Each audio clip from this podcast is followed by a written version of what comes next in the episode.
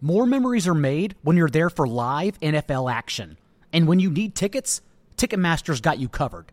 As the official marketplace of the NFL, Ticketmaster gives you more ways to find your perfect seat. Their interactive seat map gives you 360 degree previews of your section to make sure you have the best views of those pivotal plays. And if your plans change, Ticketmaster gives you more flexibility to sell or transfer your tickets.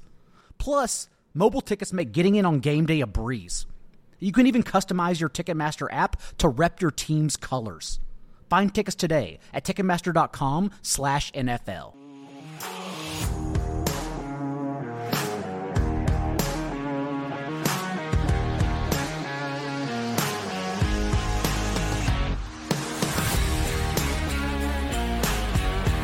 Welcome back to the most accurate podcast here at 4 for 4 Football. As always, I'm your host, John Daigle, for this week five preview show with none other than friend in life, man, updating the projections and rankings around the clock for everyone at 4for4.com. He is John Paulson. How are you hanging in there, Paulson, about a quarter of the way through the year? I'm hanging in there. Uh, we've I've got an extra thing happening this weekend, heading to Vegas to see U2 at the Sphere staying through Monday night to watch the Packers and the Raiders uh, play there at Allegiant Stadium. So I'm just asking everyone uh, to be a little bit patient with rankings. Uh, I will get all the work done in time. I just things are going to be a little bit hectic this weekend as I try to update uh, as everything goes. But I do have Sunday morning uh, completely set aside for rankings updates, and I will be updating throughout the day as usual. Bye weeks hit, and then my man decides to go smell the roses. What a life we're all living. Big preview show this week as we do have our first bye weeks. The Browns, Chargers, Seahawks, and Bucs. We do not have to talk about this week as we preview every game. But before we jump into Thursday night football, reminder it is not too late to get a sub at 4for4.com. Already discounted for you since we're a quarter of the way through the year. Now only 44 bucks for the rest of the season, not monthly. But you can also use the promo code YouTube still to still get 25% off and make it even cheaper. Not my choice, just what's happening behind the scenes right now. So it is not too late to get in since we still have so much more to go. Don't remind me.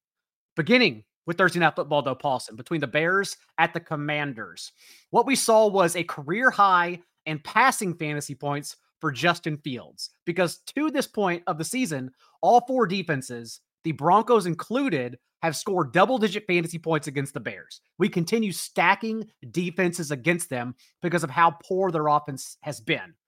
But since the Broncos are arguably the worst coached unit since Urban Meyer's offense in Jacksonville, then we also know Fields looked like Joe Montana out there, and he only had four carries. It all came through the air. So, what are you expecting for him now that we are removing that Denver game? Yeah, I mean, I, am happy for him that he had that sort of passing outing. It's been an up and down season for him so far. Again, we we had the caveat that it's the Broncos defense, so we got to take it with a grain of salt. Certainly, uh, expect him moving forward to score a lot more fantasy points or than he did rushing the ball than he throwing the ball like he did last week.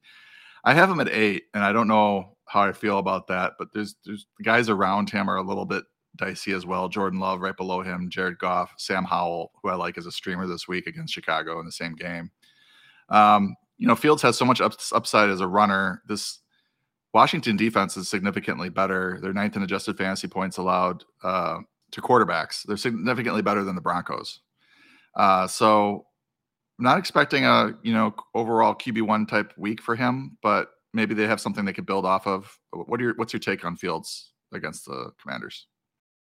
A low end QB1 who, when I'm asked about him, I'm still not selling.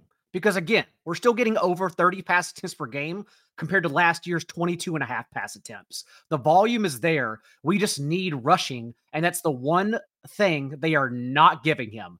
I know we got 11 carries whenever they claimed to had changed the offense before the Bears play the Chiefs, but as I just mentioned, four carries last week. Just not the case at all. The passing won't get him there weekly because he doesn't play the Broncos weekly. So I just want more carries. So I would say middle of the road, low end QB1, still starting him over Joe Burrow until we know Burrow's healthy, but we'll talk about that when we get to that game.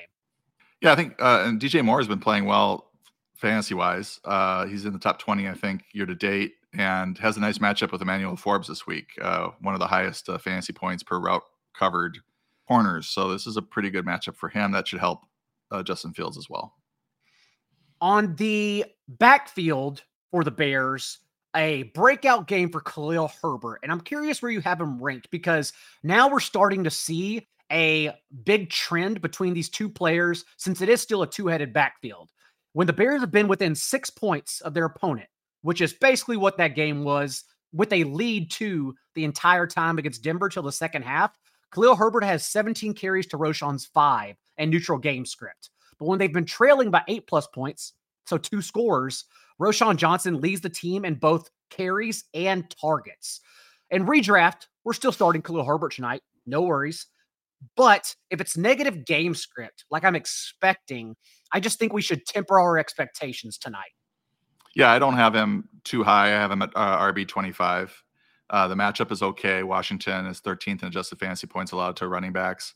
Uh, I think the interesting thing with this backfield is that we did get this report uh, Sunday morning that they wanted to uh, expand Roschon Johnson's role, uh, which did cause me to change the projections a bit. I did move Herbert down, which you know, regrettably, he had his best game of the year, you know, against the Broncos, who are pretty terrible on defense.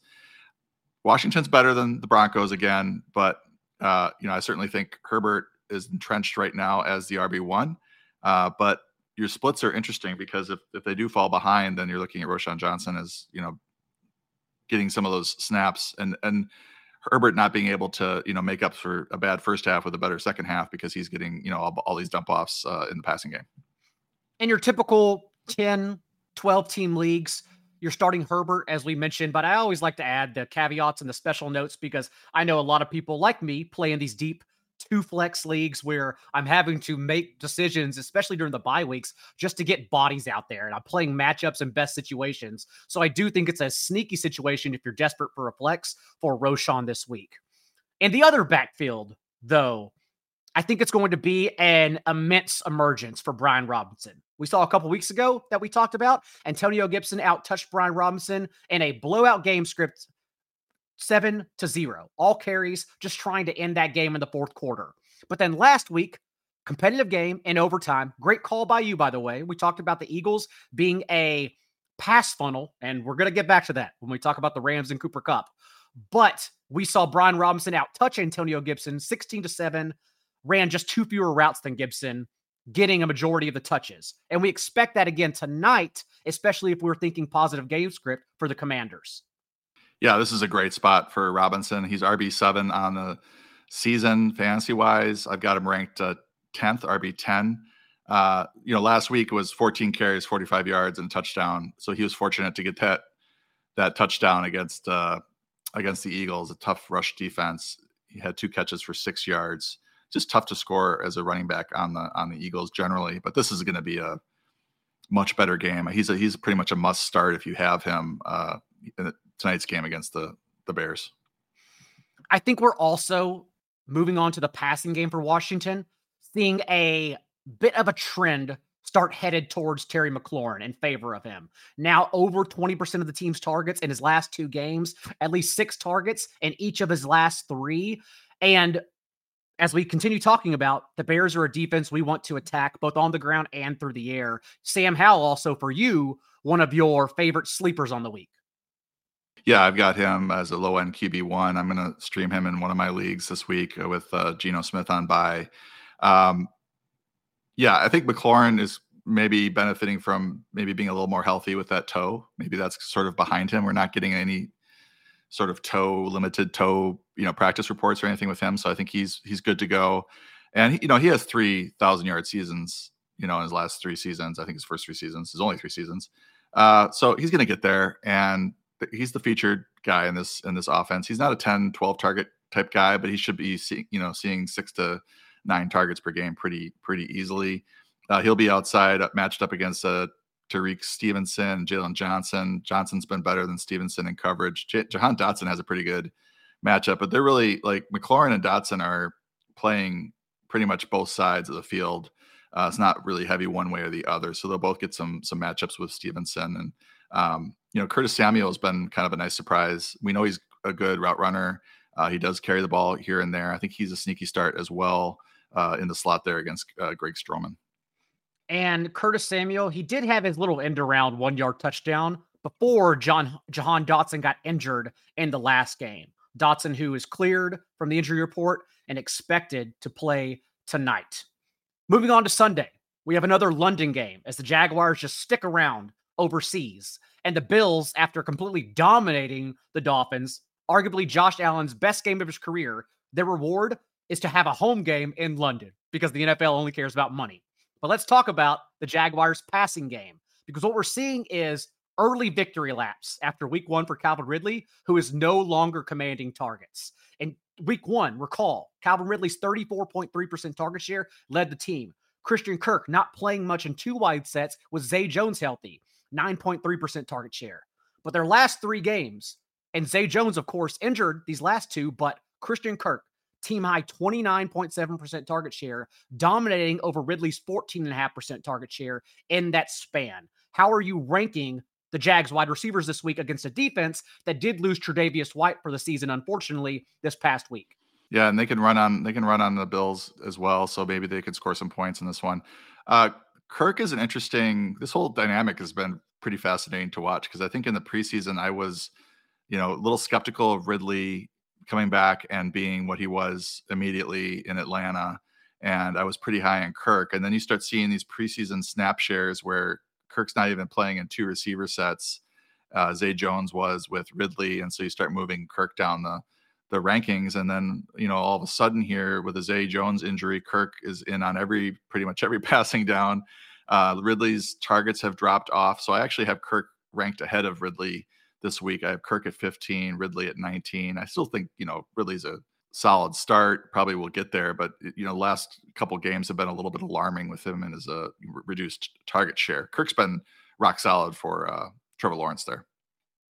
And for the Bills, in terms of just playing defense against Jacksonville's offense, uh, I do still think we need. We're starting Kirk and Ridley, but we still need some more oomph. Like we need some more confidence in the Jaguars offense because a 23 to 7 win in London looks great. But remember, seven of those points were a defensive touchdown. The Jaguars are still struggling immensely. They've only averaged 20 offensive or 20 points per game in general this year. It's been terrible.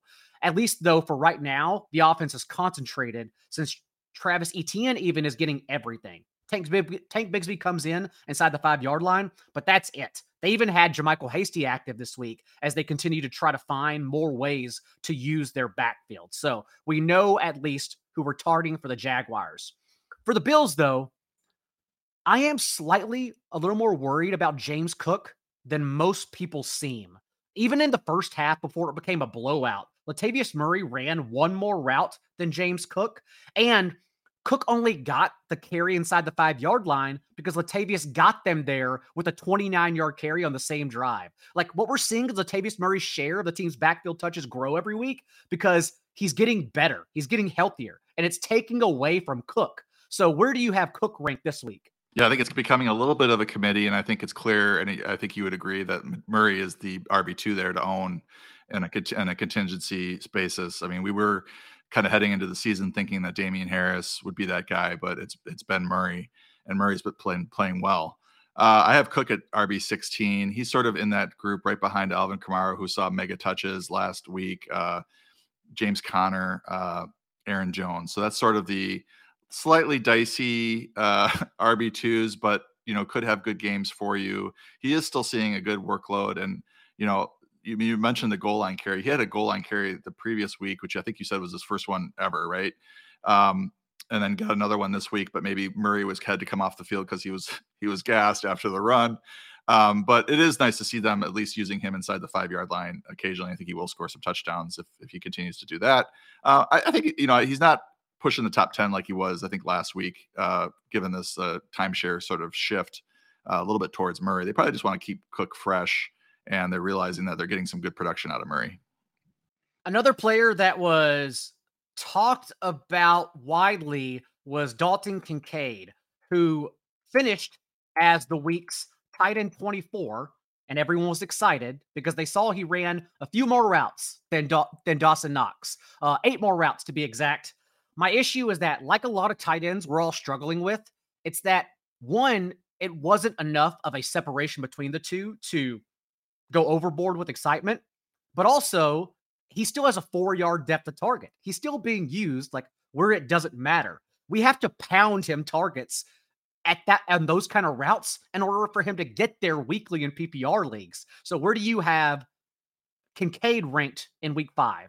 Maybe you could speak to this because I'm looking at his snap share 80% in week one, 60% in week two, 52% in week three, and then 52% again in week four. So if he's if his routes increase from three to four, maybe he's running, uh, you know, being out there for a little bit more on the on the passing downs. But you know, he's he's only averaging 25 yards per game, 4.3 targets per game, and the, the reason that he's still ranked as a, a tight end too is just the nature of the position this year. He's he's attached to a uh, a really good quarterback that scores a lot of touchdowns, so maybe he'll score a touchdown or have a good game. But they're not you know they're not using him like a featured tight end like you know we were told they might uh you know him being perhaps the slot receiver for this team. He's not running that many routes or playing that many snaps. Through week three kincaid and knox ran literally the same exact amount of routes. We just need more of a margin between them if we want to start kincaid every week. And more importantly we just need more explosive plays because these dink and dunks underneath just aren't going to get us there. Nothing to be excited about just yet Maybe it improves a little more in London. On to the Sunday main games between the Titans at the Colts. And I'm excited to see Anthony Richardson in this one because his skill in leading all quarterbacks in rushing points per game will always project him for a high ceiling. But we also know the Titans defense to this point of the year has trickled down against quarterbacks as well. Uh, even dating back to last year, Jalen Hurts had 12 rushing yards. Daniel Jones 25. They had they held Josh Allen to 10 rushing yards as well. Deshaun Watson, the one mobile quarterback they faced so far in 2023, had four carries for 16 yards. Uh, nobody is running on them.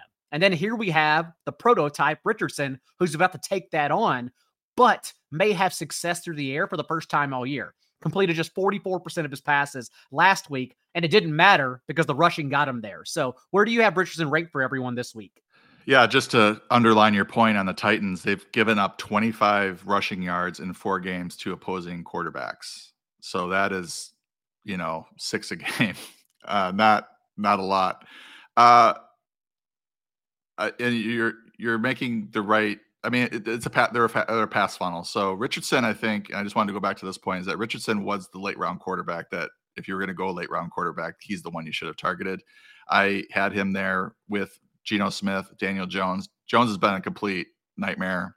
Geno's been up and down, but we had a knee injury and the injuries to the offensive line. I still have confidence in him. I've lost confidence in Daniel Jones, but Anthony Richardson was the one, other than the concussion where he missed, has been producing every quarter that he's been out there. Um, and I think he will this week as well. If they don't allow him to run or they're buttoning up the run, he will have a lot of opportunities against the Tennessee Titans pass defense, which is a pass funnel. Uh, he should have some success. I, would expect Michael Pittman to have a better game, but he really targeted his tight ends a lot last week. So starting to spread the ball around a little bit more, and that led to a quiet game from Pittman, but he should bounce back this week. And what hurts the most is that it's three different tight ends. So we can't even play any of them. It is both Andrew Ogletree, Kylen Granson, and Mo Alie-Cox to a lesser extent, not to mention Jelani Woods might be active this week. So if it's still just a committee at tight end, we are seeing the Colts separate and using their tight ends, but also doesn't matter when it's three of them. Uh, for the receivers, too, as you mentioned, not losing confidence in Pittman and Josh Downs just yet. Like, yes, they are lacking a ceiling, but in this kind of matchup against the Titans secondary where we target everyone, I just want to say Richardson only had 20 dropbacks last week. Or like uh, for he's not going to in this kind of matchup, he's not going to strictly run the ball because they're not going to have success that way. I would imagine we get more pass attempts. So still in on Downs and Michael Pittman for this matchup in particular. Skip the trip to the grocery store and count on HelloFresh to make home cooking easy and affordable. With HelloFresh, you get farm fresh, pre portioned ingredients and seasonal recipes delivered right to your doorstep. It's also cheaper than grocery shopping and 25% less expensive than takeout. That means less stress, more money in your pocket, and more time spent outside the kitchen. I nearly gave in to another expensive delivery receipt on my bank account the other day, but decided to instead try one of the HelloFresh meals for myself. And 20 minutes later, two chickpea burgers with turmeric aioli and oven crisp potato wedges with oregano on the side. It's that easy. Go to HelloFresh.com slash 50 most accurate and use the promo code 50 most accurate for 50% off plus free shipping to get started today. HelloFresh, America's number one meal kit. Make Little Caesars, the official pizza sponsor of the NFL, part of your game day. And now you can score even more pizza with your pizza.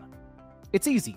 Just order online during Little Caesars Pizza Pizza pregame, one hour before and three hours after NFL kickoffs, plus all day Sunday, and become eligible for instant win prizes.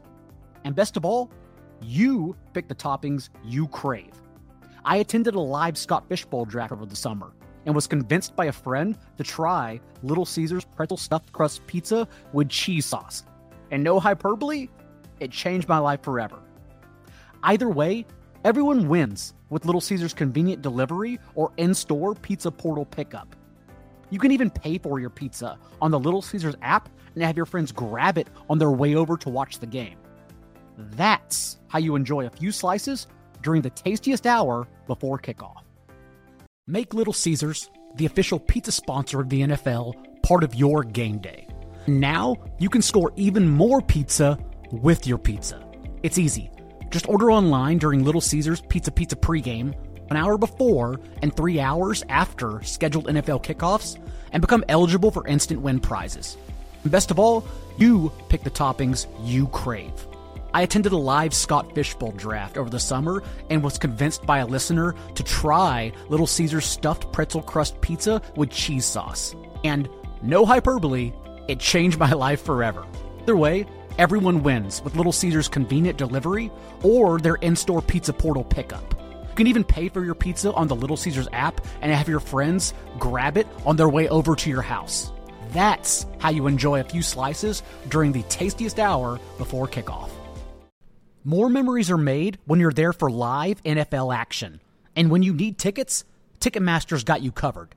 As the official marketplace of the NFL, Ticketmaster gives you more ways to find your perfect seat.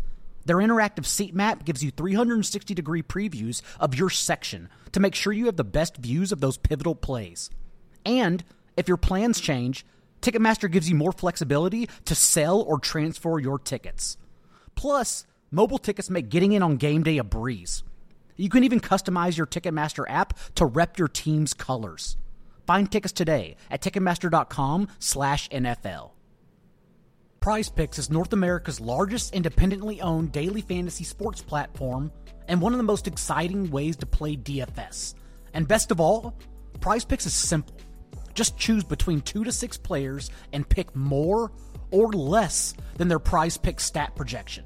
It's that easy. And you can win up to 25 times your money on any entry. But it doesn't stop there. PrizePicks even offers in game projections.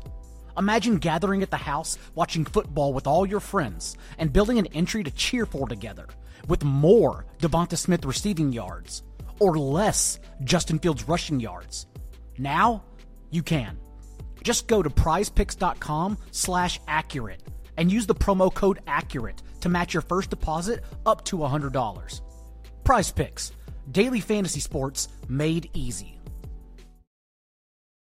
On the other side of the ball, at least we know DeAndre Hopkins is soaking up a majority of targets without Treylon Burks, who still hasn't practiced through Thursday. So where do you have Hopkins ranked among you know the wide receivers soaking up majority of their team's targets. Yeah, he hasn't been that he hasn't been that productive, but he is seeing the vast majority of targets. This is a really good matchup against the Colts. They're 26th in adjusted fantasy points allowed to receivers, so I do have some optimism that Hopkins will have a deliver a good game here. They did miss him on a uh, I don't know if it was a flea flicker. They I think it was Derrick Henry had the ball and gave it back to Tannehill. They missed him on a bomb Uh, so they are throwing the ball down the field to him as well. So, you know, there's a potential for a big game here. And as I said, the matchup is favorable. So I have him at 27. I think he's a low end wide receiver two, high end wide receiver three type this week.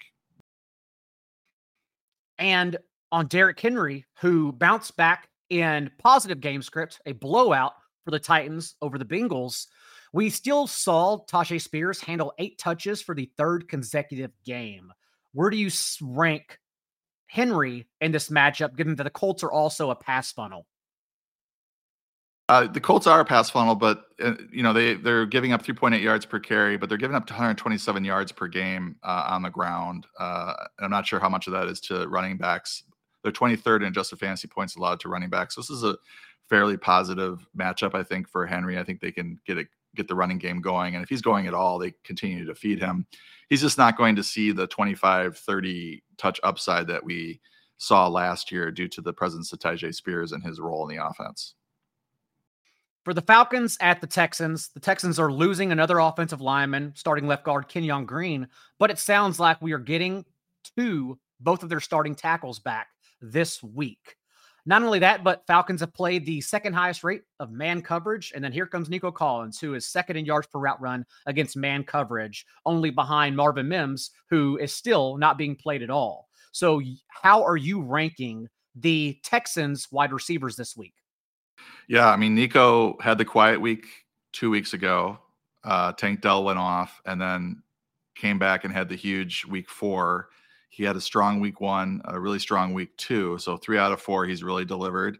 I'm getting him now in this low end wide receiver one range. I have him at 12. I have him ahead of Waddle right now. I have him ahead of Kirk, Deebo Samuel, who's kind of big banged up, Chris Olave, who hasn't uh, produced a, a, whole lot in the last couple of weeks.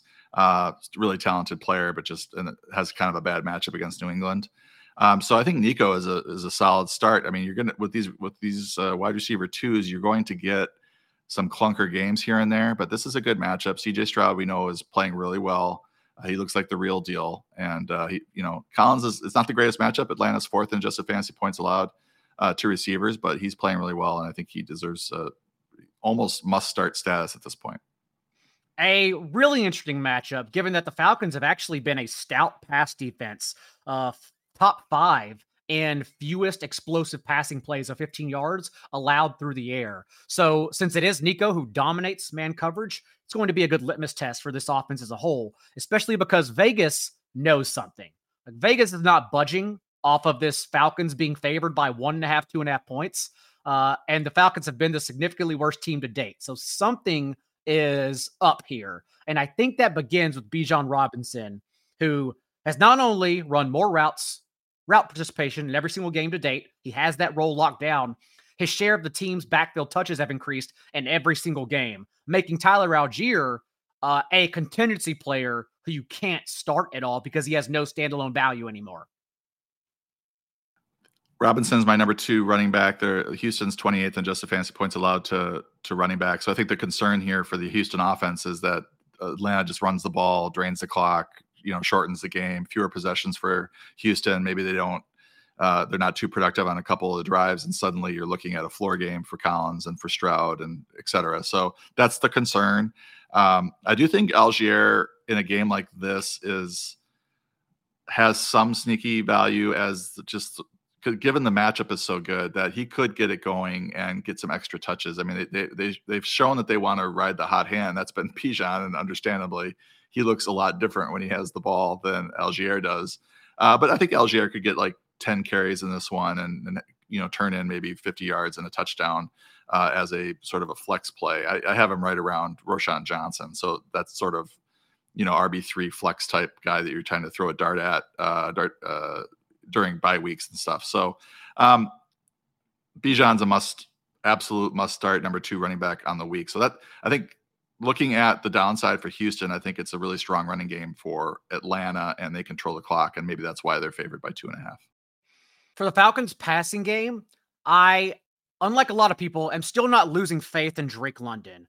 Uh, a lot of people are upset, even though he was, you know, top 36 wide receiver last week. He came inches away from having a second touchdown. And honestly, we're we're just so far removed from his week one target share that everyone panicked about one target, five and a half percent. Because since week two, in his last three games, he's been over a 23% target share in two of three, and he's seen 21% of the team's targets. Like we are getting the volume relative based to the Falcons passing attack now. So I have not lost faith in Drake London. Do I want more ceiling? Of course. But right now during the bye weeks, so when I still have complete confidence starting, since we almost got to that ceiling just last week. And for Kyle Pitts and Jonnu Smith, I don't know if Kyle Pitts is injured. That's the rumor right now. Either way, you clearly can't start him. The tight end 32 in points per game is sometimes easy enough, but Jonnu Smith has actually doubled his yards per route run so far, and then also has significantly more targets since week two in their last three games. Uh, not to mention that he also has the team's only end zone target among tight ends. They actually scheme targets to Jonnu Smith. They do not do that for Kyle Pitts, who yet again leads all tight ends in depth of target. So all these uncatchable passes from Desmond Ridder, they don't bring him closer to the line of scrimmage to make it easier. They're all still coin flip. So obviously still very much worried about Kyle Pitts. Yeah, and I just pulled up our air yards app to see if he's still leading the league in air yards, and he is. Zach Ertz is number two, if that tells you anything. 7.5 targets uh, per game for Zach Ertz.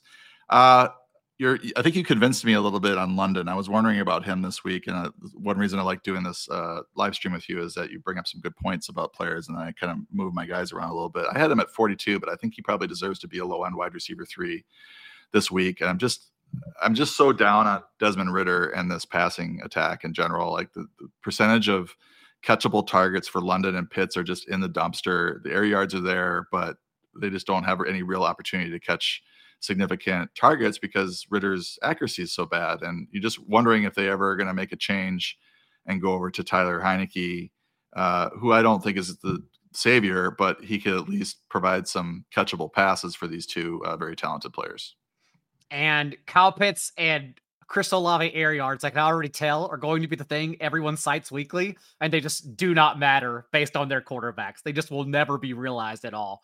Uh, Panthers at the Lions.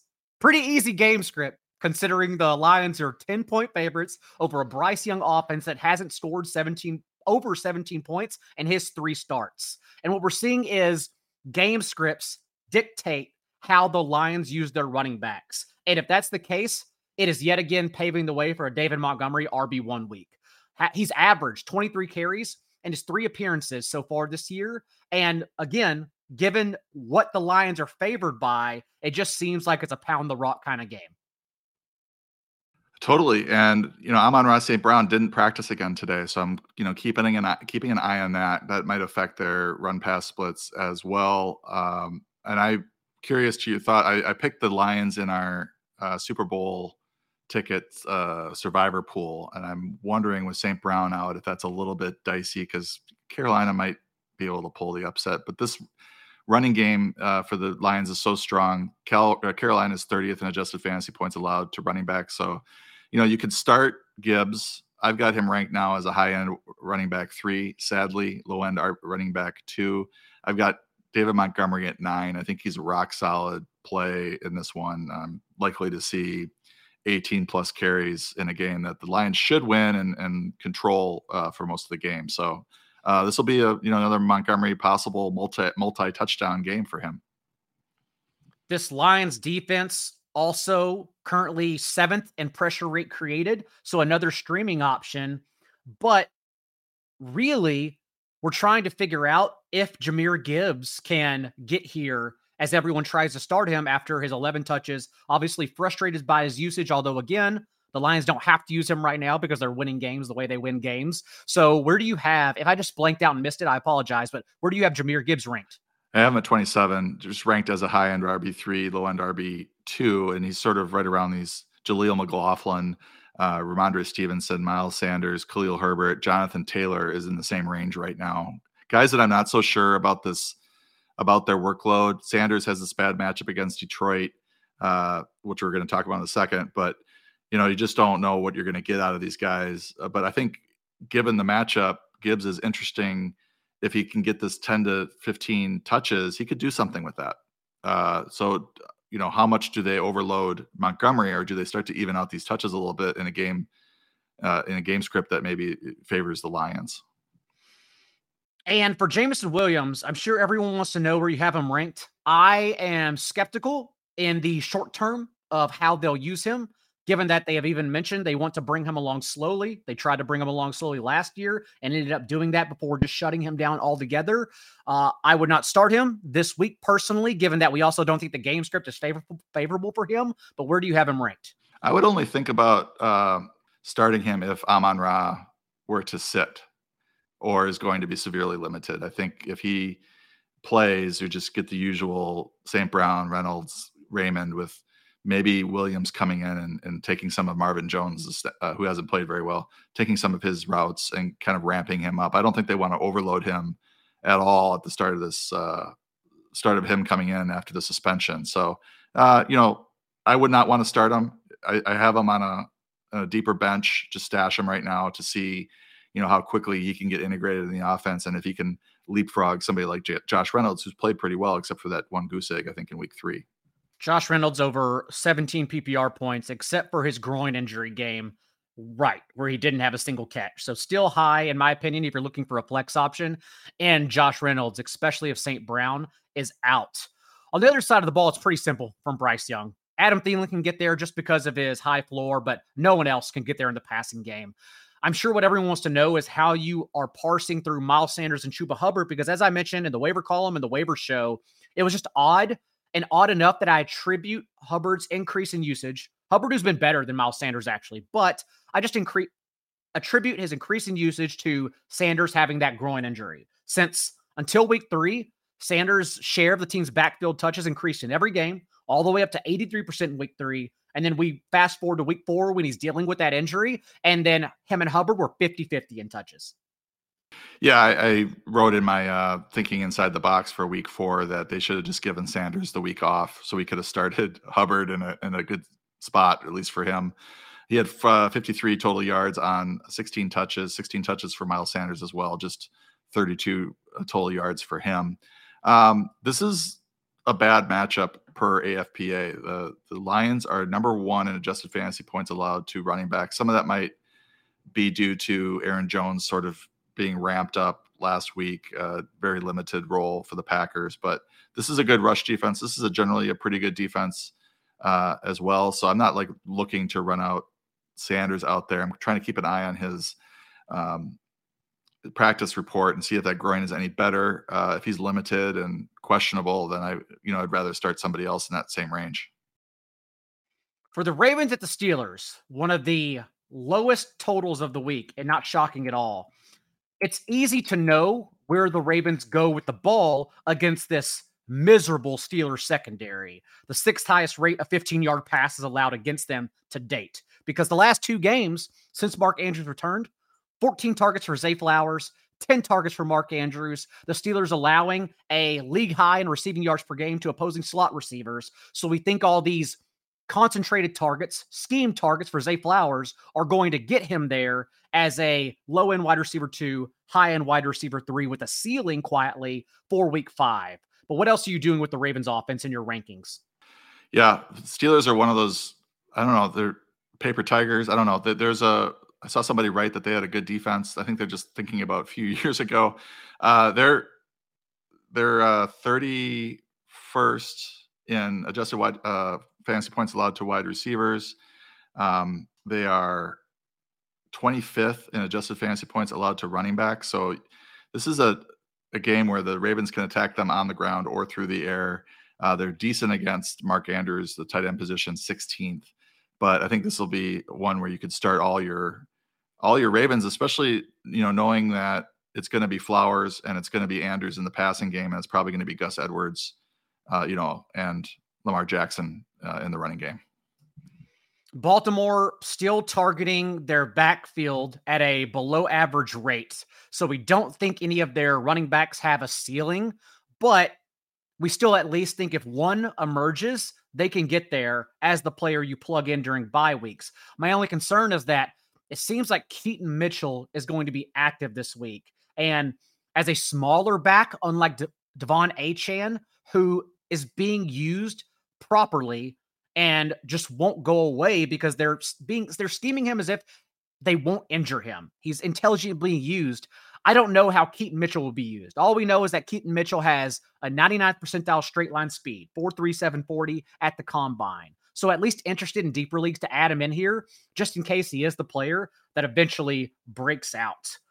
On the other side of the ball, for the Steelers, how are you handling this backfield given that even with Najee Harris, as we talked about last week, getting the touches, it just hasn't seemed to matter to date.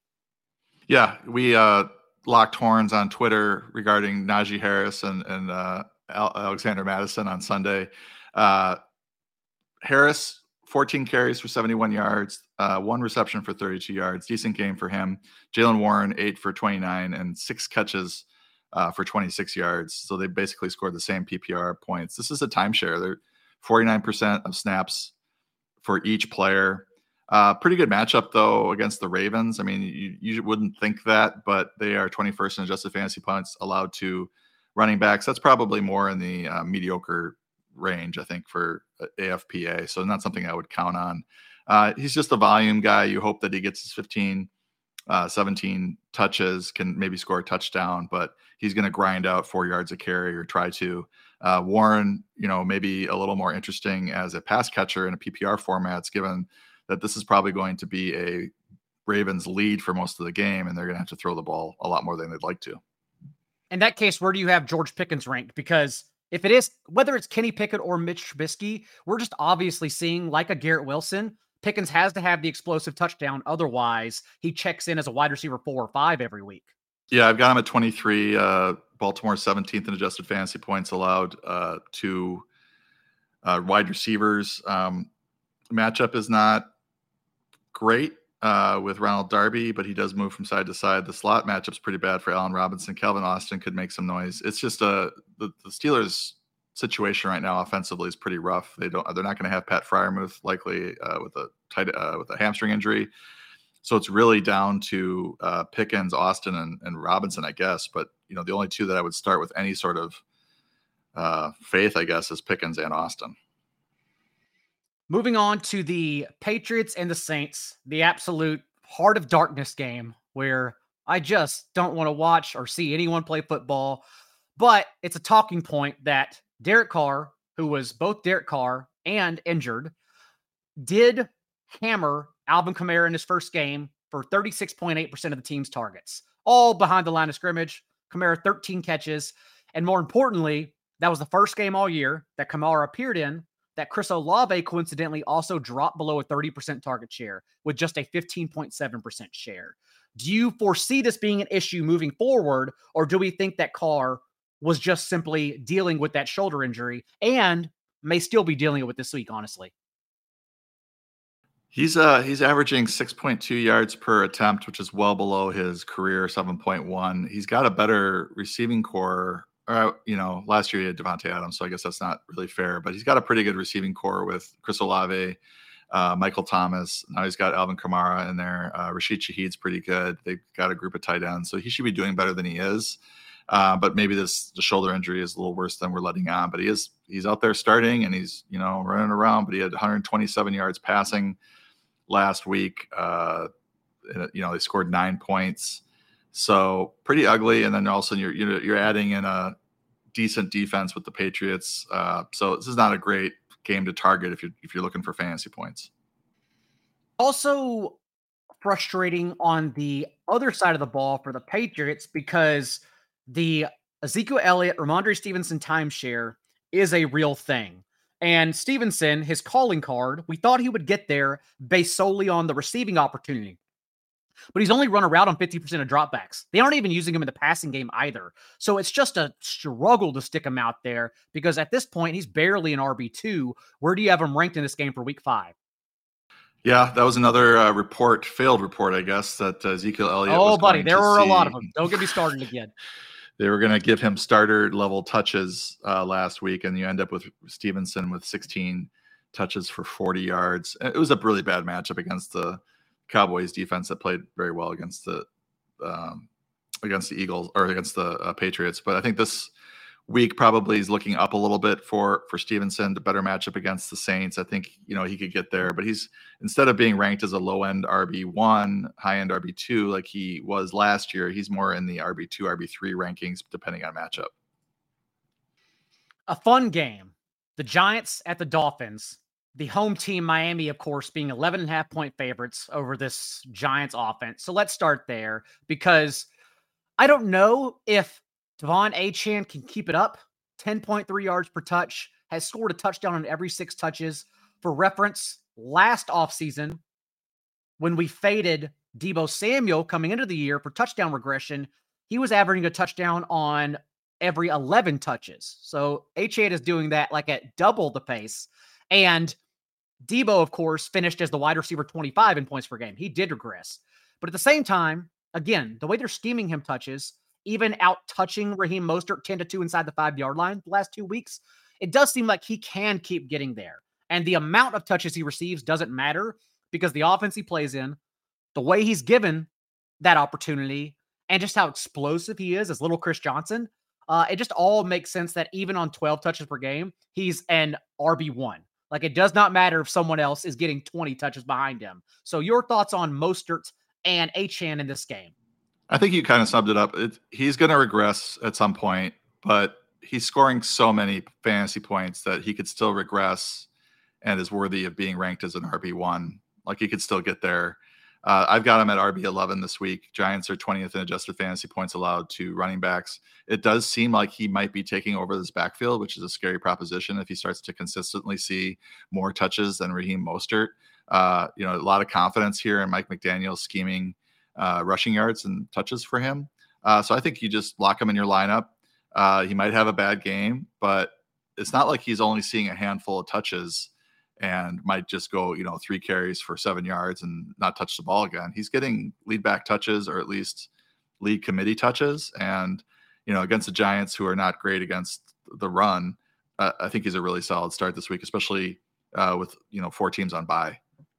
Mostert apparently banged up as well. And we haven't heard much about it because, again, reporting has been so disappointing this year. But Jeff Wilson may return in week five. Let's say Wilson will return. Mostert's active. Where are you having Mostert ranked? Do you think right Jeff Wilson like cannibalizes both of these players? I don't know if he'll cannibalize Achane, uh, Achane because it just seems like he's a special part of this offense that they want to feature right now, and they're having so much success. I mean, at 50 points and week three, 27 points, fantasy points, and uh, last week against the Bills. So uh, I just think he's like the guy that's maybe a little bit untouchable. They're not going to overload him with 20, 30 touches or something like that, but they're going to give him his role. And then I think if if Wilson were to come back and Raheem Mostert is running like he did against the Bills last week, which was not very good, he was great against the Broncos, but everybody's great against the Broncos. Uh, if he's running like he did against the Bills, who were pretty bad against the run, uh, then you start to see Wilson getting some chances at Mostert's expense. I think would be the most likely outcome there.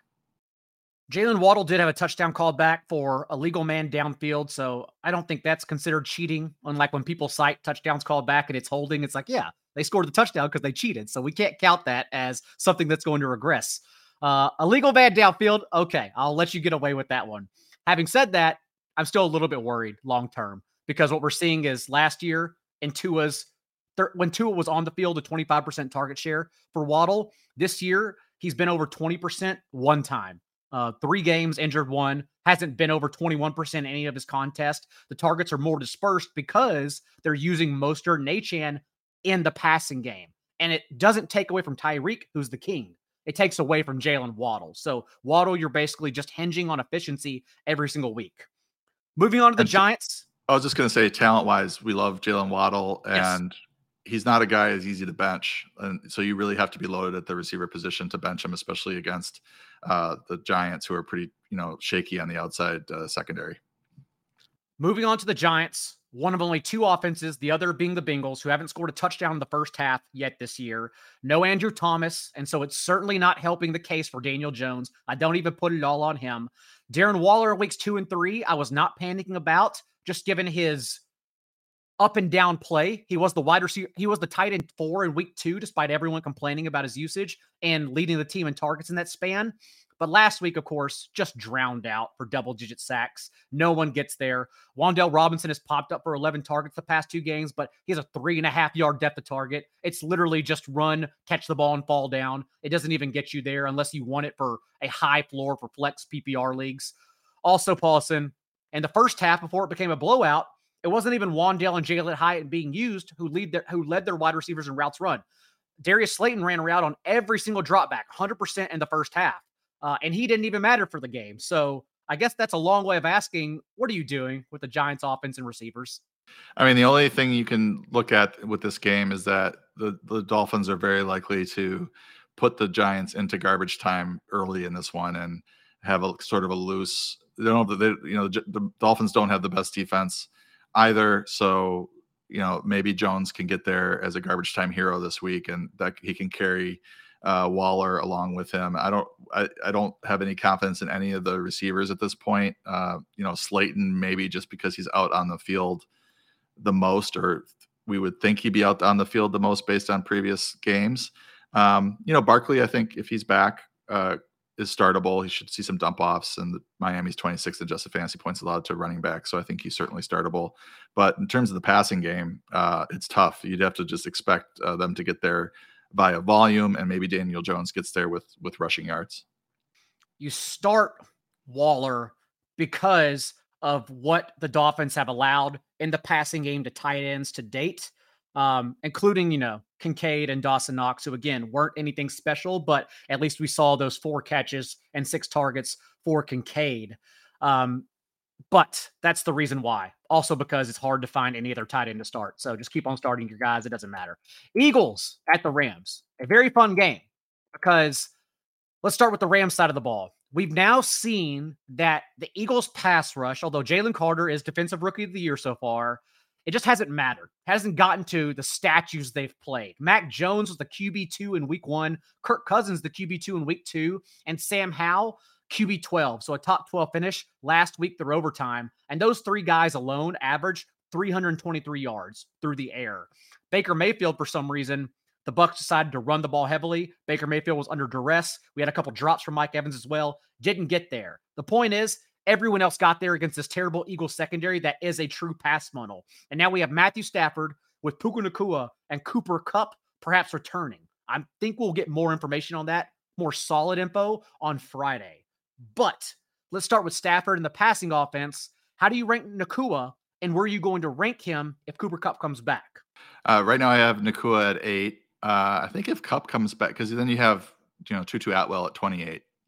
So if ever if Kupp comes back, you know everybody gets knocked down a spot. Uh, Nacua, I think, still is worthy, especially in Cooper Kupp's first game back, is still worthy of you know solid wide receiver two type treatment. Um, Kupp's been amazing whenever he's been healthy. Uh, if they do roll him out there, I think the interesting thing is with that quarterback in the quarterback rankings is Stafford. Right now, I have him at 18, um, but the guys he's below are do not inspire a ton of confidence. Uh, Joe Burrow playing terrible but has a great matchup against uh, the Cardinals. CJ Stroud uh, playing amazing, has kind of a so-so matchup against the Falcons, which we discussed earlier.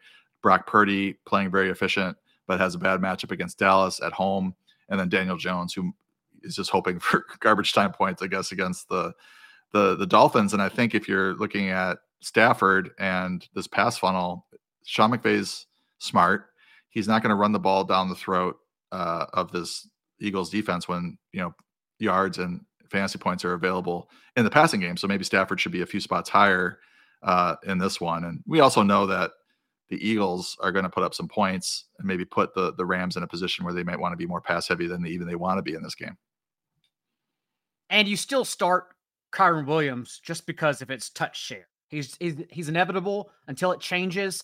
Uh, you don't even argue against it. Who cares if he's been efficient? You just play the guy who gets touches, especially given this landscape of running back. Sometimes you don't have to make it complicated at all. For Cooper Kupp, though, I will say if he plays, I'm absolutely starting him without any question. I can't get off the back of my mind the three, five times Sean McVay this offseason has said Cooper Kupp will not play unless he's 100%. They have reiterated that time and time again. If he's out there, I would imagine it's not limitations. He's held, uh, barring some kind of report that I may not believe, anyways, given this year. I think he'll be out there at full strength. So I am absolutely starting Cooper Kupp. And when we picked up Puka in week one, we knew we, this is that was this was what was baked into the waiver wire. Um, it's even written in the column. Go back to week one. Puka is leading the team in routes run from the boundary.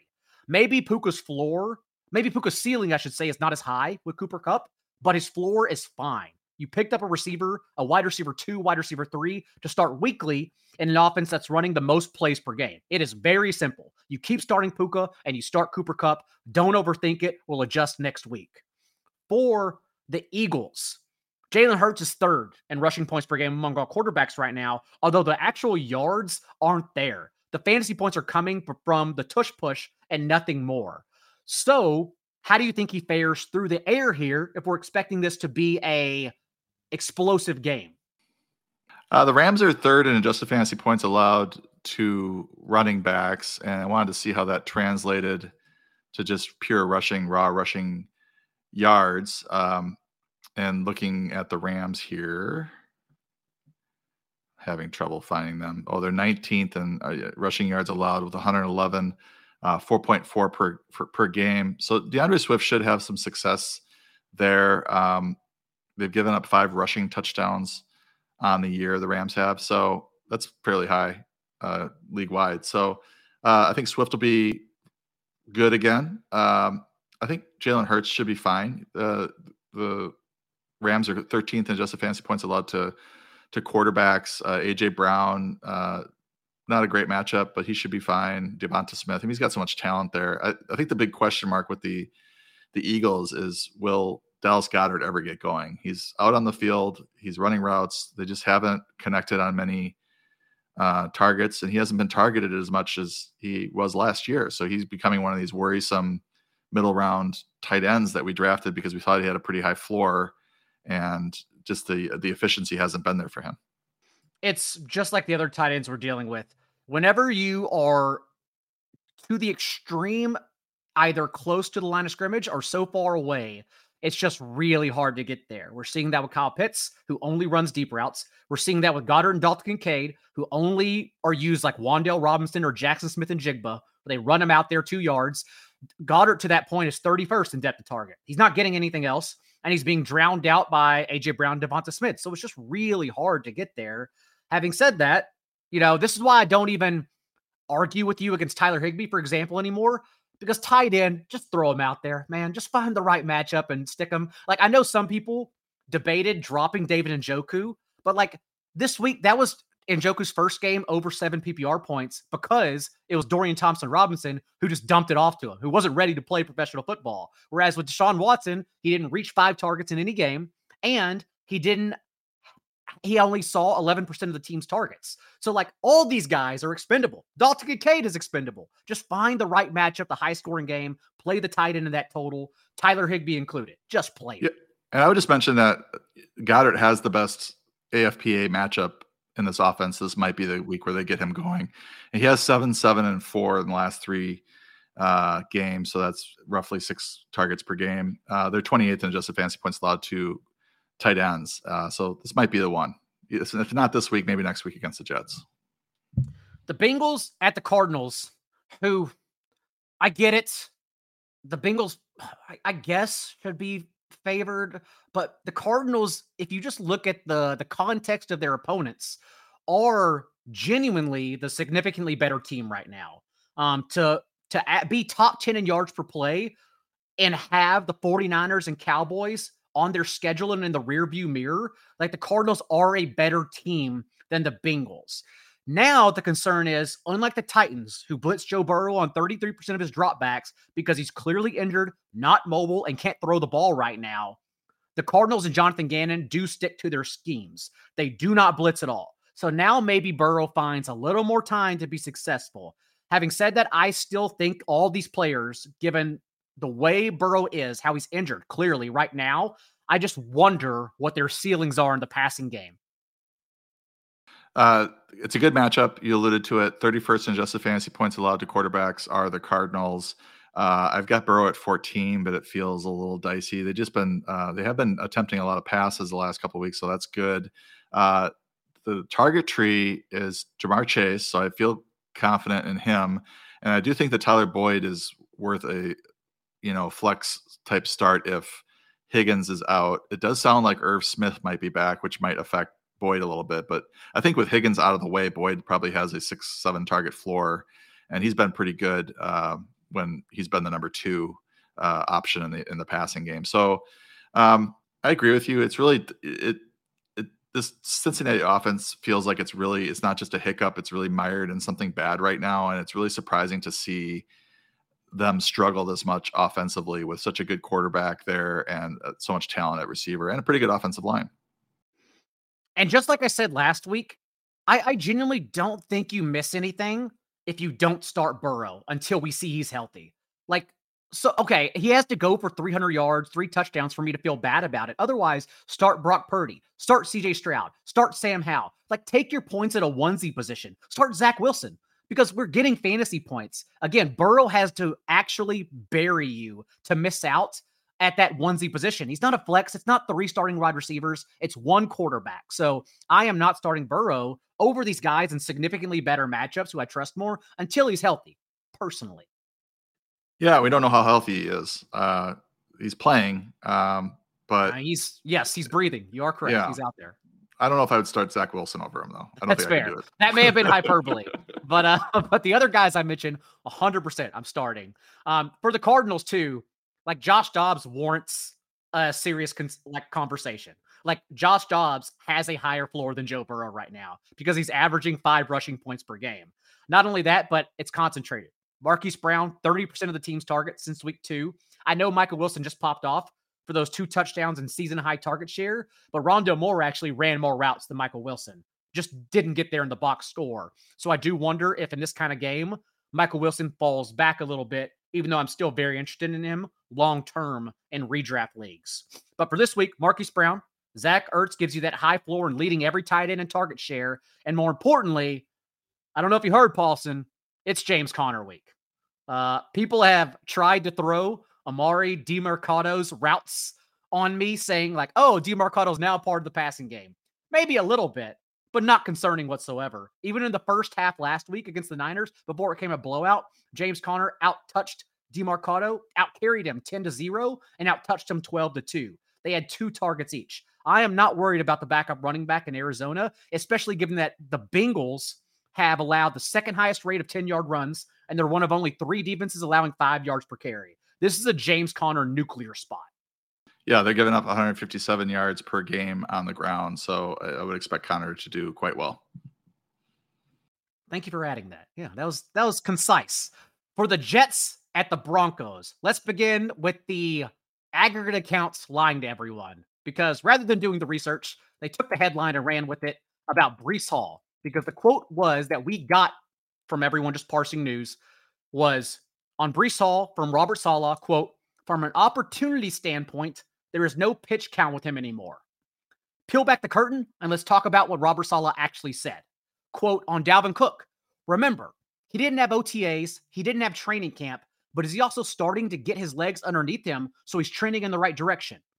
On Breece Hall, that first part, there is no pitch count with him anymore. But Saleh continued, we want love, we want we would love to get him going. But at the same time, we've got a lot of guys that we want to get the ball to. So, knock on wood, we got some guys. We just got to find a way to distribute the ball in a way that is best for the team. Now, do I think Breece Hall gets more touches in this game and it's an amazing spot? Yes. The last two games, he's been over 50% of the team's backfield touches. So he is slowly getting more and more as Dalvin Cook is just getting worse. Uh, highest finish to date, RB 33 in PPR points per game. But is it an actual unleashing of Breece Hall? I would say absolutely not. Yeah, I mean, are we going to get 20 plus touches? No, but if we can get 15, you know, 17, it's probably good enough. That's good enough against the the Broncos. The Broncos have given up 153 rushing yards to opposing backfields, 56 uh, pa- uh, uh, receiving yards to opposing backfields, 2.75 touchdowns per game to opposing running backs. That's why they're last in the league in adjusted fantasy points allowed to the position. The only counterpoint, I mean, you're right to parse out what Saleh said because he did go, we have a lot of guys we want to get the ball to. But then he went on, he didn't say Dalvin Cook, Michael Carter. He said uh, Garrett Wilson, uh, Allen Lazard. So he wasn't talking about the other running backs. He was just talking about maybe the passing game. So that would be the one thing if I really wanted to tell myself a story about Breece Hall this week, that would be what I would tell myself that they're just not limiting him anymore. He does give them their best chance to win games and to gain rushing yards, uh, you know, on the grounds, and this is a great spot for him. So I think he is uh, an RB two, a low end RB two, just because we don't know uh, if he's going to ever approach or if he's going to approach anytime soon the you know sort of 18 to 20 touch workload that we want out of our fantasy RB ones. But as we both said, we're still starting him this week, especially during the bye weeks, given the matchups. And like an Achane, he can absolutely get there on 10 to 12 touches, even if Saleh is exaggerating a hair. Through the air, when you allow Justin Fields to throw for his first 300 yard career game, you warrant attention to stream against you. And that includes Zach Wilson. So, where do you have Zach Wilson and their passing game, the receivers ranked for week five? Well, I know I know Wilson had a good game last week. Uh, he is ranked higher than he normally would be, but I still have him at 22. He's outside the top 20 uh, at the position. He could certainly deliver better than that. I just have don't have a whole lot of confidence in him, generally speaking. Uh, the Broncos are 32nd last in the league again, both against running backs and quarterbacks, which is you hardly ever see that. The the defense is down so bad uh, and the offense is pretty good. The offense should score against the Jets and making the Jets, you know, trying to score points as well, maybe trying to keep up. Uh, so this is a pretty good spot for Wilson if you're in dire need, uh, perhaps in a streaming context or uh, Superflex. And you can go back and listen to Jaleel McLaughlin on the Waiver Wire show, but I just want to emphasize that McLaughlin was not used solely because Javonte Williams was out. He had two touches on the first drive with Javonte Williams healthy, and he turned that into a six yard run and his 18 yard receiving touchdown because he's been far and away the most explosive back in that backfield to date. Also, he's Sean Payton's favorite. He's his little pet project who he found, and now he's also offering explosiveness. So if Javonte Williams is out, McLaughlin, where will you have him ranked? I have him at uh, right now. I, am assuming Javonte Williams is out. I spent a lot on FAAB, uh, a couple desperate spots uh, on, my fantasy teams uh, to grab him. Just some very uninteresting players on the waiver wire. Certainly in Scott Fishbowl, there's just nothing on the waiver wire. So I was like, screw it, let's let's go. Uh, I hope that uh, he gets some starts here in the short term. but he, you know, he out touched Perine 49 to 29 on the season. Uh, Perine will play some because he's a pretty solid pass blocker, but McLaughlin's certainly more explosive than Perine. And if they're without Javonte Williams, you could you could really see him taking over most or all of Javonte Williams' uh, workload. So to answer your question, I have him at 22 this week uh, against the Jets. The Jets are a good defense in general, but they're 17th in adjusted fantasy points allowed to running backs. So so, so sort of mediocre against the running back uh, position. They're they're better against the pass, and uh, you know this Broncos offense has been pretty productive the entire season. Yeah, and they're going to have to uh, score in order to account for the defense. I mean, part of this reason that they're doing well offensively, I think, is that they're having to score because the defense is terrible uh, and they're they're falling behind quite a bit. So, uh, you know, I think uh, McLaughlin can help both as a runner and as a pass catcher uh, for uh, Russell Wilson. By the way, I because I saw some comments about how I pronounce his name. And I had heard, I looked it up, someone in a college tape had used McLaughlin, but maybe it is McLaughlin. I will do the research and get better and get back to you with the correct pronunciation when he breaks out against the Jets in place of Williams this week. For their passing game, how are you ranking the Broncos wide receivers? Because, like a lot of people, it's just frustrating. Marvin Mims has only run 39 routes and leads the team in receiving yards but it hasn't changed to date. Even last week, a route on 38% of dropbacks. They still do not want to use him. And they signed Tre'Quan Smith just this past game. So who knows what happens with Mims next. But what are you doing with Jeudy and Sutton for everyone struggling with those decisions? Well, this is another fantasy analyst grumble about the Marvin Mims is going to see a bigger uh, role heading into last week. Uh, I think it's coming. We just don't know when. He's been so much better than uh, the guys ahead of him, uh, generally speaking. I have Sutton at third. It's a bad matchup though. The Jets are third adjusted fantasy points allowed to wide receivers. I have Sutton at 32. I have Mims at 46. You just you can't count on him in the limited usage that he has. So that's the concern there. But you definitely want to roster him, and he is a dart throw in some of these start sit decisions uh, during the bye weeks where you have got you know three bad options and you're like okay who could who could maybe go for 70 and a touchdown? He's certainly an upside uh, play. And maybe this is the week where they start to ramp up his workload a little, little bit. Uh, i think wilson's solid. He's been you know top 10 top 8 fantasy quarterback all year. Uh, it's not a great matchup against the jets but this is one where you know i'm starting him over like a, a joe burrow. Um, due to overall health and and how the the denver operate uh, uh, offense has been operating for most of the, the season so far it doesn't help when the Broncos also target 11 different guys like they did last week. We need more of a concentrated target tree. That's also makes it so frustrating for Jeudy and Sutton week to week. But do I go back to Jeudy in what I think is a great spot for not a great spot, but a good spot for him for bye weeks? Sure, because we're attacking the Jets from the slot anyhow. For the Chiefs and the Vikings, another fun game because we know how they are going to play defense against Mahomes. Mahomes was only blitzed on 28% of his dropbacks last year, 33rd among all quarterbacks with 100 dropbacks at least, but still led the league with 17 touchdowns against the blitz. Everyone knows better. And this year, even, he's only been blitzed on 15% of his dropbacks, the lowest rate among the starters. But here comes Brian Flores, who does not care how you have performed in the NFL, because through four games, the Vikings have blitzed at a top two rate in every single week. Has not mattered whether they played Bryce Young or Justin Herbert. They don't respect any quarterback at any equal range. So we think Mahomes is going to dice the Vikings quite easily. The issue, though, Paulson, is among their receivers, who the hell is he throwing to? Because these guys are all still rotating. Even Marquez Valdes-Scantling and Justin Watson, who are running the most routes for them, aren't running 80% of routes on dropbacks. They're literally mixing everyone. Skyy Moore now has two games where he's been out there, but he's gotten carries and hasn't earned a single target. It's been bad. So, what are you doing among these players? And perhaps you can add some context to this, but uh, Rashee Rice is his role seems to be growing a bit, and he seems to be uh, maybe emerging as the most trustworthy of the receivers outside of Travis Kelce, of course. But he's still fourth in routes run. He he was close to Skyy Moore last week, 19 to 17. Uh, Justin Watson weren't that far ahead of him with 25 uh, routes run uh, each. So I think you're you're seeing Rice not take over this, you know, receiving corps receiver room, but he seems to be the one that's trending up the most to a point where I'm ranking in the highest of these uh, receivers. And I think in this spot against uh, the Vikings uh, in the dome, 27th in adjusted fantasy points allowed to receivers. We know it's going to be a very high scoring game uh, he could be the one that has the the good game out of this group. Uh, I would say most likely is the one to have the a good game out of this group because it's really a six seven man committee that they're they're rolling out. But he's the one that seems to be trending up the most.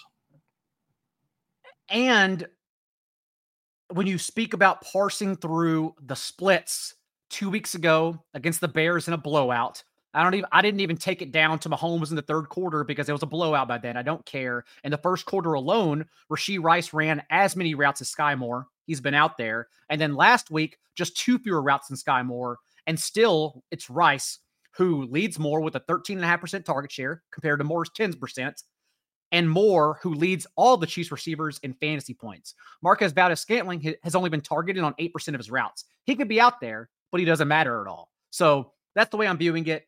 I don't know if Rice sees enough time, honestly, since his role is still growing to like be this breakout player everyone calls him an SEO.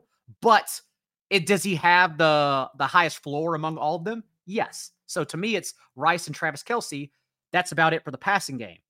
And the running game, though, Isaiah Pacheco is getting there. A career high, not season, a career high, 77% of the Chiefs' backfield touches last week. Yes, Clyde Edwards Helaire was injured, but that was a neutral game script against the Jets who competed the entire way. That makes me so much more encouraged in him as an RB2 moving forward, including this week.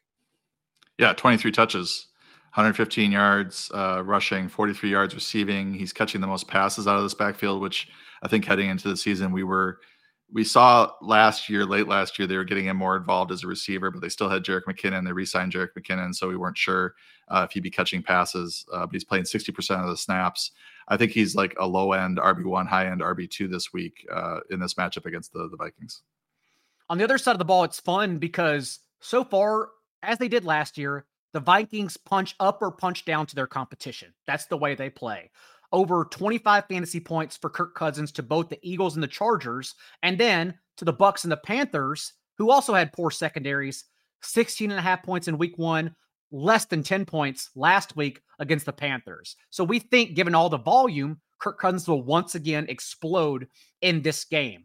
Everyone, though, is trying to sift through Jordan Addison and KJ Osborn, the latter who continues, including last week, running more routes than Addison. So we're really just banking on Addison's long touchdown to get us there because the volume has not been there. How do you have those two ranked for this week?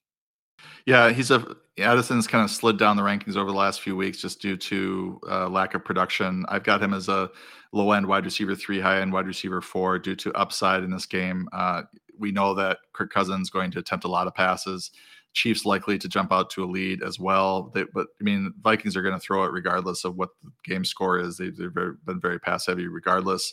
Um, you know, I think Osborn's an okay dart throw as well. I just believe in the talent of Addison, and you know, he does he did get there early in the uh, uh, in the season with touchdowns.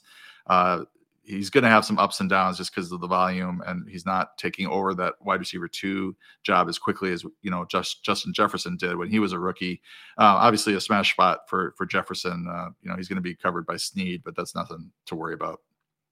And finally, how are you projecting this backfield in Cam Akers' second game? Because what we saw last week was both Akers and Mattison get there in a good spot, over five and a half yards per carry apiece.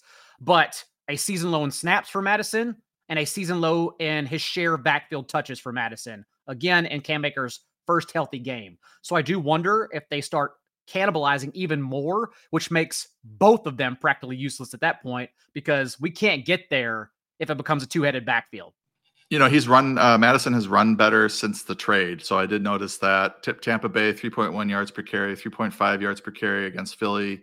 Um, you know, getting eight and uh, 11 carries uh, in the first two weeks. Last week with Akers uh, on the team but inactive, uh, 20 carries, 93 yards, uh, five catches for Mattison. pretty good game for him. Went over 90 again uh, against Carolina, which was a great matchup, uh, 30th in adjusted fantasy points allowed to running back. So this is a tougher spot due to uh, the Chiefs' just offense and the fact that they're likely going to jump out to a lead. Could easily see the Vikings abandon the run. And then who's out there uh, on passing downs? I mean, Mattison had six and seven targets in week two and week three. He only had one target last week against Carolina. They didn't really need to throw a whole lot uh, to him in that one. So, you know, I it doesn't surprise me that his snap share was the lowest or his touch share was the lowest, given that they're trying to work Akers in as the backup because I think they feel a lot better uh, about him um, than they did uh, about uh, the other guy that they had there uh, as the RB two, Tyler uh, Chandler. I'm blanking on his name. He's been usurped. Yeah, he's been uh, usurped by by Akers for sure. So I think they're just trying to have a little bit more of a committee with with Mattison right now as the lead back for the Cowboys at the 49ers, whenever Vegas pushes a line off the field goal towards three and a half, that shows me they have a little more confidence in the other team because they're willing to give you that hook and or willing for you to lay that hook. And in this case, I think it's because the Cowboys defense, although they could be amazing, they also have only played Mac Jones, Josh Dobbs, Zach Wilson, and Daniel Jones to date. They have not played anyone yet. And of course, the one game against Josh Dobbs, the Cardinals run them over and beat them by 12 points. So I have the utmost confidence in the 49ers offense compared to a lot of people in this game. And it's concentrated. We know where the ball's going. Even Deebo Samuel, clearly injured last week, still led the team in routes run. He was out there. He just didn't have a single catch or carry because, again, he was injured. I'm going back to him and starting him in this game it, where it gets concerning and confusing is on the other side of the ball for the Cowboys because again, we haven't seen really a normal game script for them at all. And now we're seeing Brandin Cooks, his targets not matter whatsoever. Uh, Michael Gallup earning targets and CeeDee Lamb struggling on his targets. So, what are you doing with these options besides Jake Ferguson, who should be started every single week? Yeah, Ferguson was a, a good hit for four for four and a four for four family, uh, stepping right into that Dalton Schultz role. I think he's leading the league or tied uh, with red zone targets, uh, maybe with Davante Adams. I saw a tweet. He's up there. Uh, so he's getting the usage that you want and one of the more solid starts at the position. Um, Lamb, I'm still starting. I mean, the, the 49ers are 23rd adjusted fantasy points allowed to receivers, but he's the only one that I have any confidence in. Um, I've got Gallup down at wide receiver 54 and Cooks uh, lower than that. So I'm not trying to start either one of those guys. I think it's Lamb, Ferguson, and Pollard in this offense, and pretty pretty concentrated. Even though Lamb uh, hasn't been that productive uh, in the short term, so uh, I still believe in his talent and the way to probably attack this off uh, this 49ers defense is through the air. You know, Pollard, they're 15th, uh, the 49ers are 15th in adjusted fantasy points allowed to running back. So it's a mediocre matchup. The 23rd uh, in adjusted fantasy points allowed to receivers. So a little bit better matchup, I think, for Lamb than for Pollard. Cooks hasn't seen 20% of the team's targets in any game. He was injured one game, but I wanted to give it one more week before putting him on the drop list, but we're very, very close to him just not being serviceable whatsoever and just moving on altogether. And although the 49ers are stout against the run, we obviously continue starting Tony Pollard every week, especially because Deuce Vaughn and Hunter Luepke, their fullback, who they are now just getting involved for the hell of it at blowouts, were not involved last week until the Cowboys had already run over their opponent. Moving on to the final game and Monday Night Football, your Packers at the Raiders. I do know you have Josh Jacobs ranked highly in this one. I do, and I'm actually going to be at this game. Uh, the Packers' rush defense is not good. Uh, they're 27th adjusted fantasy points allowed to running backs. Jacobs has gotten the running game going a little bit the last couple weeks. Very ineffective early on, but getting it going, and this is a you know kind of a get right spot for him. I'm you know fairly sure he's to have 100 total yards and probably score a touchdown just knowing the, the Packers rush defense like I do. Um, I think uh, from a passing standpoint, it's good that Jimmy Garoppolo is likely back. It's going to do it's bode well for for Davante Adams. It looks like Jaire Alexander uh, may play uh, and Shadow Adams in this one, which will be a great matchup to watch. But Adams is better uh, than just about any corner that he faces, so I think he'll have a, a solid top five type week for the Packers, it's just confusing because we still don't know anything after, again, incorrect reports. Aaron Jones and Christian Watson, both highly limited. Watson gets there on a single touchdown. Uh, Aaron Jones does not get there because he only plays the first half. But now, this target tree, we're still learning about. Even the last two games with Romeo Doubs getting 25 targets, Jayden Reed only has 50 fewer receiving yards on 13 fewer targets. Like Jayden Reed is still getting there as a deep threat. Luke Musgrave is still working in. His route participation increased in every game until he got injured. He's already been cleared from the concussion protocol, so we will be playing presumably on Monday night. And then we expect Christian Watson to be involved as a full time player this week. So, what the hell are we doing with these receivers? Uh, th- good point on the Musgrave. Earlier today, I was like, "Oh, should I put Musgrave in?" I saw that he was practicing, had not cleared concussion protocol, but as of an hour ago, you were correct. I was skeptical uh, because I, I, believe he is now the first player this year to clear the concussion protocol and actually, and yeah, and we assume he's coming back. Remember, Garoppolo was practicing and he still got ruled out. So uh, we don't know for sure Musgrave's going to play, but to clear it on Thursday, which is basically a Wednesday for a Monday night game, uh, I think that bodes well at least. Yeah, and I think Garoppolo was still in the concussion protocol as of Saturday of last week and didn't play. So it's just so rare for a player to get concussed in one week and then play the following week. I usually just rule them out. Uh, but it looks like Musgrave will play in this one. So to answer your question, I think, and I said it on the pod last week, I think, is that the the, Packers are so careful and conservative with their injuries that if they're going to roll uh, Aaron Jones and Christian Watson out, they probably won't be limited. And we saw the opposite of that. So I was very wrong about it. But I think what the caveat is is that maybe they're fully healthy, but they don't want to overload them in the, the first week back. So I'm expecting full workloads now uh, for a two and two team for you know Watson, uh, Aaron Jones. Maybe not what they would play, you know, to start week one if they're fully healthy week one uh, playing 89% of the snaps. I mean, Jones never gets there anyway due to AJ Dillon, uh, but you're expecting more routes run for for Watson. Uh, you're expecting more, a lot more touches for Aaron Jones, who only had, I think, six touches last week. Uh, the Raiders are 24th in adjusted fantasy points allowed to running backs. They're only fourth in adjusted.